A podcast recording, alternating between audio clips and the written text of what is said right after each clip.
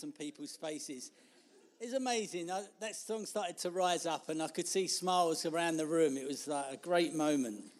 Hopefully, you all sung a little bit of that. I mean, I'm now 58, right, and I still keep in touch, or I've just got in touch with all my old school friends, and uh, all I got over that time was little videos. I'm sure you did with other friends of another context where people were singing that song. It's coming home. Anyone here not singing at any point? Jenny, I know, I know Jenny didn't. As much as I tried to help, Jenny would not join in with that song. Okay, let's. I don't have a long time, so we're not going to focus too much on that. But I think singing, right? It's, the song series is sing, and we love to sing, don't we? Most of us, if not all of us, I think it's part of just the way God has created us. We have been singing that song, what we just heard there, since 1996. And, uh, you know, this time round it brought some positivity. Otherwise, other years, other tournaments, it was like it was a kick in, in the. Uh, it, it was a kick somewhere that really was painful. It was like, you know, that's how that song come across. It was like mocking us every time. At least this time, semi-finals, and we got a little bit of pleasure and joy out of it.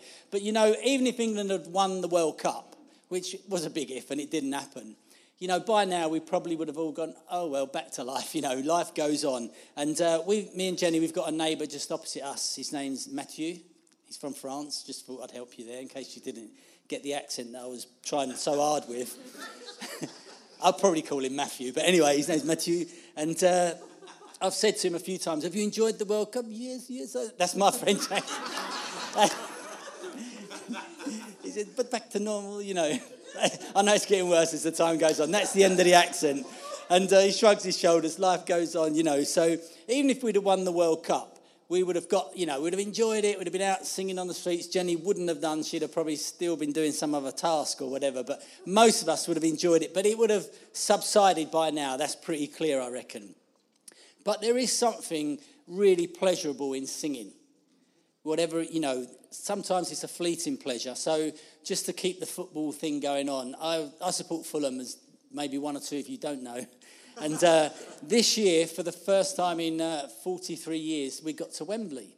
And uh, that's a long time, 43 years. And it was amazing. It was the most amazing experience for me. And the sporting, you know, obviously just on a sporting level. And I took Jenny with me. So, you know, you can probably guess where this is going after the last bit, you know. So it was, I think Jenny just looked on me with bemusement as I'm singing all these songs. But there is something joining in together, singing and enjoying it corporately, which is just really wonderful. And and singing does that, doesn't it? You know, the Fulham thing was a fleeting thing, right? Sporting events, concerts, and stuff like that. We can have real highs, and that's brilliant. And that's, you know, God's given us that gift, isn't He, to sing and be to participate in something. And that's what God does. And this is the first part of a summer series, as has been said, called Sing. And uh, obviously, it's all about worship. And really, my hope is that this isn't six weeks of uh, what should we do? Let's get a quick series in. This changes us, and that we get affected by this, and we encounter God week after week in our times, and not only just affects us on a Sunday for six weeks, but affects us daily for the rest of our lives. That's really clear what God wants for us is to know Him and worship Him in, in the fullest of measure, as best we can, for as long as we can, till we die. What a great thing. I mean, that sounds like a big expectation of a six week series, but, but why not? God can change us in this time. So that's my hope. It's not some sort of filler that we do, but we encounter God and we continue encountering God. And I've got, I'm just keeping it simple so you can keep track of where we're going in terms of how much longer you've got to listen, but I've got four points, right? So at least you know where we're going with this. And, uh, and when I'm done with that, we're going to come back together and sing and, and really enjoy God's presence and encounter Him. That's my hope and expectation for this morning and every Sunday. So the first point, which, look, it's amazing it's even coming up on here. We're, we're working well. I got these slides to the people on time as well, so that's another little moment for me. Anyway, so first thing, first point, created to sing. And as I said earlier, deep down, I think we all love a bit of singing. When I was younger, I used to go around the house singing and whistling all the time. And uh, it was either a song from the terraces of Fulham, which probably at my age I probably shouldn't have been singing some of the words, but anyway, that was what I was doing. And the other thing I used to sing a lot was Bob Marley songs. Now I know you could probably think I can't believe that's true, but that's that's what I used to go around the house doing, singing and whistling and stuff like that. Now I didn't get loads of encouragement, to be honest. My dad was like, "Can you please stop that noise?" He didn't always say it quite with a word "please," and he added a few other words in there to encourage me to stop singing. But I loved it, you know. And as a young person, it was like I enjoyed this. I'm getting a lot out of this, and uh, you know, like, I say, you know, it wasn't always easy. But when I first became a Christian, and I haven't got a particularly good singing voice, you know, someone if you sat around me, you'll go, well, you know, it's it's just below average. I'll give myself, you know. But anyway, that doesn't matter. God's given us, He's created us to sing, whether we are amazingly good singers or whether we're average singers or downright terrible singers. He's given us an ability to sing. He's created us to sing. He's created us to enjoy singing. And some of it, as I said, is this overview that just is whether you're a Christian or not, you can enjoy singing. But it might just be for a moment. But He's got something so much more for us. When we sing, it's enjoyable, it's engaging, our emotions are affected. And I think we do enjoy singing together. There's something about celebrating. C.S. Lewis said something along these lines. He says, Our praise is the complete, it completes the, the enjoyment. Our praise completes the enjoyment. And I think that's when we do something together where there's a sense of that's, that's the fulfillment of what I'm enjoying, is this giving praise. So that's what I think God has made us to do. And, and it's no surprise because God has made us like to want and know and live in community. We often talk about this in church, is to be part of community is really, really important, not to get isolated and, and stuck. And that's not a surprise, really, because God is the perfect community Father, Son, and Holy Spirit in perfect harmony. And so it's no surprise that He's created us to sing. Psalm 139, 13 and 14 says, For you formed me, you formed my inward parts, you wove me in my mother's womb. I will give thanks to you, for I am fearfully and wonderfully made. Wonderful are your works, and my soul knows it very well. I mean, I don't have to expand on that too much. We're fearfully and wonderfully made. He designed us not only to speak and communicate, but to sing. We all have the same apparatus pretty much in how to sing a voice box, a lungs, breathing apparatus, and all that. And we've got the ability to sing. God's created us that way. It's part of our design. We're all singers. We're not all great singers, but we're all singers. And more significantly, we're created to sing to God. Psalm 98 says this Shout joyfully to the Lord, all the earth. Break forth and sing for joy and sing praises. Sing praises to the Lord with the lyre, with the lyre and the sound of melody, with trumpets and the sound of the horn. Shout joyfully before the King, the Lord. In those verses there, there is a lot of singing, a lot of shouting, and musical instruments. There's a place for all. I like the fact there's a lot of shouting. Because when you shout, you know, it doesn't matter if you're good at singing or not. You know, it's just a noise, isn't it? But we're making a noise to God. What a great thing for every one of us. There's a place for us to join this great throng of singing to Jesus. What a privilege that is. We're created to glorify God and enjoy Him forever. And this is the chief end of what we're about, chief end of man. When singing praise to God together, we are doing what we're designed to do. So that our, that's our first point. We're created to sing. Our second point is this we are commanded to sing. There are loads of verses. We could spend hours just going through the Psalms and other places where there's a command for us to sing. But let's just look at one, verse uh, Psalm 96, verse 1 to 3. It says this Sing to the Lord a new song. Sing to the Lord, all the earth. Sing to the Lord, bless his name. Proclaim good tidings of his salvation from day to day. Tell of his glory among the nations, his wonderful deeds amongst the peoples. It's very directional. Sing. Just get on with it. Get singing. He commands us to sing. And uh, I remember when, way back when I first became a Christian, because you could go, he commands us to sing. He's demanding that we sing. And, uh, you know, I remember talking to this guy. I was a roofer at the time. So, the, the, you know, it's pretty, it's always black and white and blunt and stuff like that. And he said to me, How could you follow a God that is so egotistical, that demands that you sing to him, that demands that you follow him, that demands you worship him? And uh, I sort of scratched my head a bit in those days, thinking, mm, sounds, I can sort of see his point almost in the cold light, the way he's presented it. And, uh, and I didn't really have a good enough answer. I knew he was wrong, but I couldn't quite answer him. And, uh, but let's look at something in the Bible. John 17, verses 1 to 5 says this.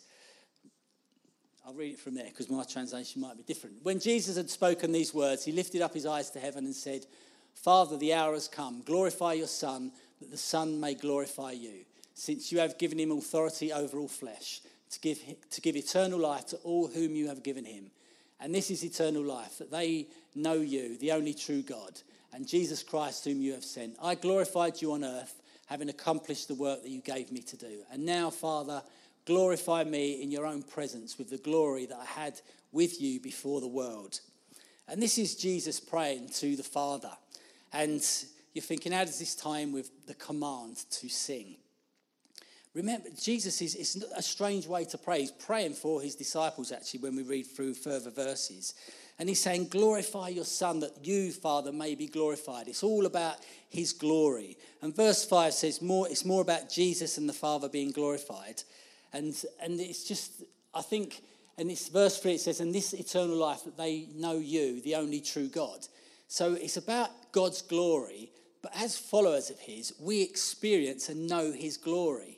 And so he commands us to sing, but there's something so important. Jesus is praying in these, in these verses that his death and his resurrection will come to fruition, is going to happen, that people will see the glory of God.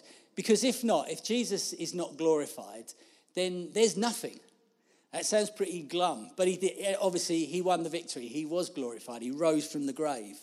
We are made to know this, to love, to treasure this above all things. So when we worship, we can know what we're made for. We're in touch with why we were created. And Jesus knows this. So when he's praying this, he's saying, Father, let them see my glory. Let them see something of me. Let me be glorified so that these can know eternal life, my followers. So it's not just his disciples. It's a prayer over our lives too, that we may know something of the glory of God. He knows that it's for our best is to know the fullest and deepest expression of joy.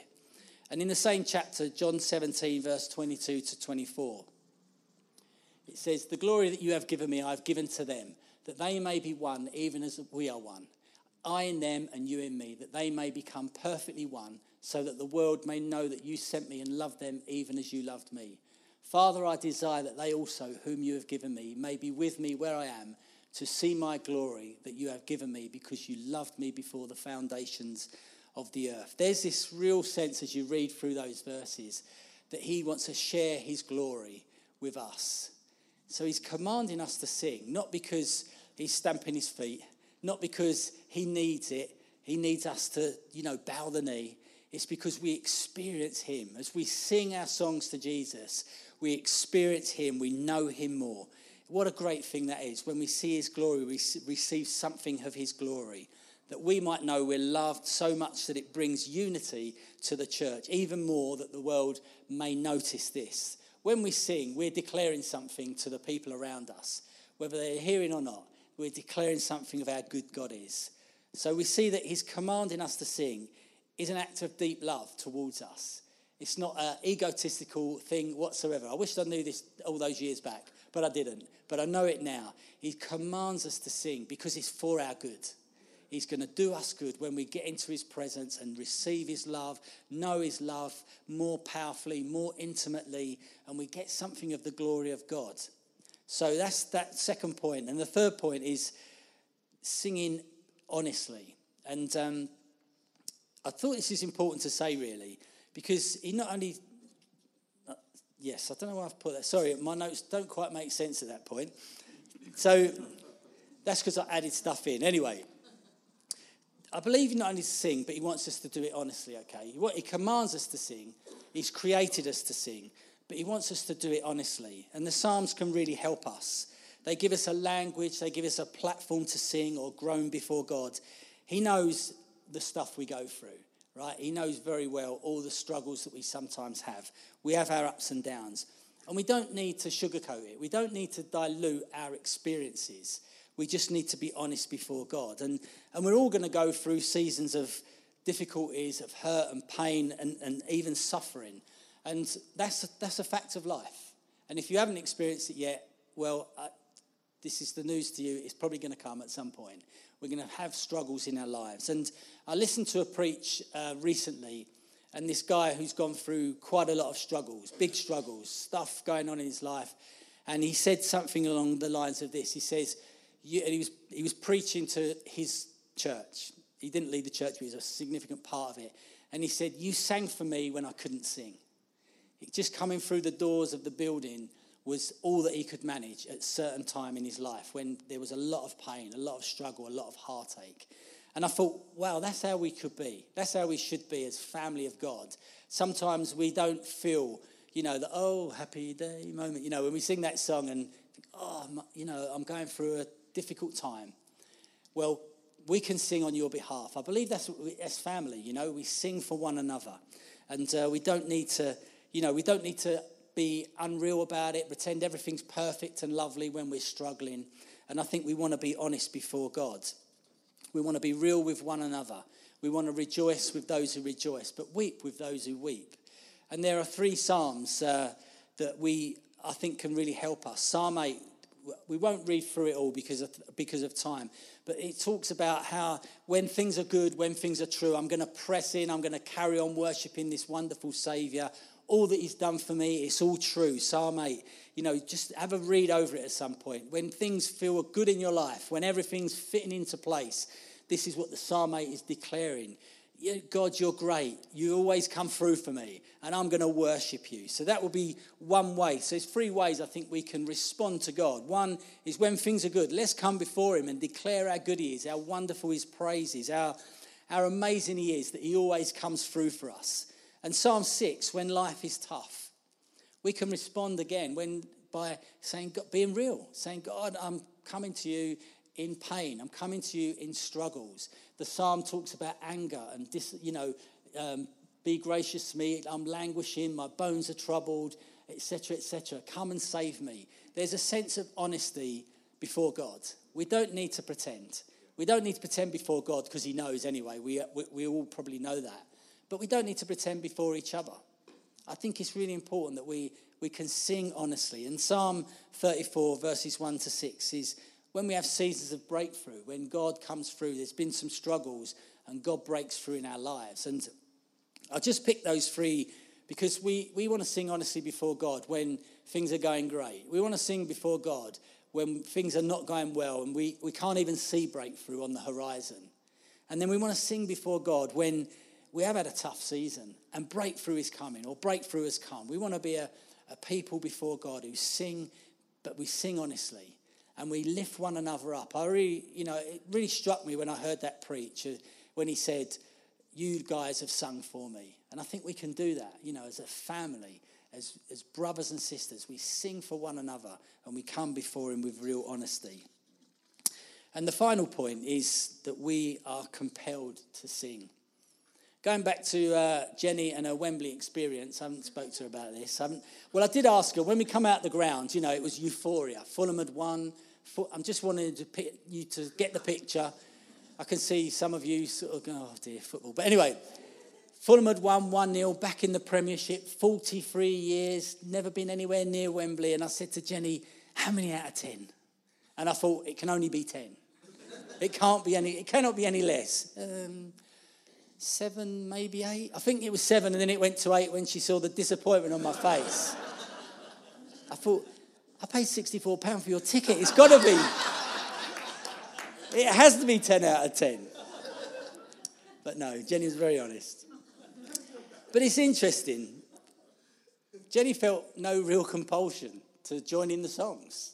I do remember at one point I was jumping up and down and singing some songs, and I, and I did catch a glimpse of Jenny looking at me, totally, what are you doing? You know, I never knew you like this. I, you know, but anyway, but she had no real reason to do so. You know, I was invested in the event, I was invested in the occasion. I've been invested in Fulham for many painful years, 50 years now. And, you know, there's a part we praise what we love. Now, Fulham are down, I'm not going too high on them. It was a moment, you know, and uh, but we praise what we love because we, when we sing, we is something in our hearts that wants to come out. And now Fulham scored, and almost all of the 38, I say almost all of the 38,000 Fulham fans jumped and cheered. Not all, 37,999, but, but went wild, but Jenny didn't. And, uh, but she smiled and she was happy for me. She, you know, that was, the, that was as good as it got, to be fair. But, but we, you know, you enjoyed it, didn't you? Please say you did. Obviously, right, there is no comparison with a sporting event and the revelation of who God is. Now, the Fulham thing came and went, and, uh, you know, that's the end of that, and you move on, don't you? You get on with work and everything else. But there is absolutely no comparison. However high I might have been about Fulham, however high you might have been about going to a Coldplay concert or a, a Dutch Kid conference, uh, concert, right? However high that might be, there's nothing quite not like having revelation from God. So, what compels us to worship God? The thing that work, compels us to worship God is revelation of who God is. So, like I say, Jenny was like, "Well, you know, I've come to one game, and so what?" sort of thing. And I was, I was sort of involved, and I'm there. And so, how much more for us as we come before God that we have revelation? He gives us revelation that compels us. So, just hearing, He commands you, He's created you for. We need revelation that compels me and you to worship God. And uh, I think it's really important. And that revelation has come with the declaration of good news over your life and my life. It's a declaration, it's a heralding, it's staggeringly good news. It's a message for weak and broken and helpless people like you and I. We've all fallen short of God's standard. We needed this news. We needed the breaking in of the news of the gospel that He died for you and me, that He loves us. He has dealt with our sin, He has dealt with our pain. It's not just a nice message, it's not just a philosophy, it's not even just a theology, it's not a good way of life, it's not ethics. It is a message. It's a heralding of good news that has come to you and me. Someone told it to me, someone told it to you. And I received that good news and it changed my life. And that's what compels me to worship Jesus. Nothing else, this good news that changed my heart. It's Luke 2 10 11 says this, but the angel said to them, Do not be afraid, for behold, I bring you good news of great joy, which will be for all the people. For today in the city of David, there has been born for you a Saviour who is Christ the Lord. Good news, something has happened, something has taken place at a specific time, something that you and I had no part in. God acted, God broke into history in the virgin conceived God man, Jesus Christ. That is amazing good news, the heralding of good news that when we believe in that, it compels us to worship Him. He lived the perfect life that we couldn't do. He suffered the punishment that we deserved. He rose from the grave with indestructible life that you and I share as when we're born again. More than that, he poured out his Holy Spirit on you and me. It's a promise for everyone who believes in him. And he's coming again. We're not just singing good songs for however long we live 50, 40, 60 years, whatever it might be, longer. We're going to be singing this throughout eternity. He's coming again to complete the redemption of this world where you and I will be people who live in wonderful, perfect, overflowing joy forever. No wonder there is a sense of, I'm compelled to sing because of all that He's done for us.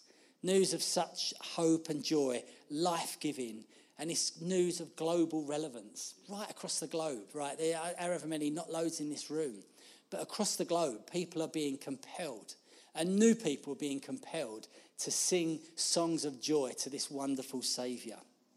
We were in darkness and He's shown us light. 2 Corinthians 4, verse 4 to 6 says this For God, who said, Light shall shine out of darkness, is the one who has shone in our hearts to give the light of the knowledge of the glory of God in the face of Jesus Christ.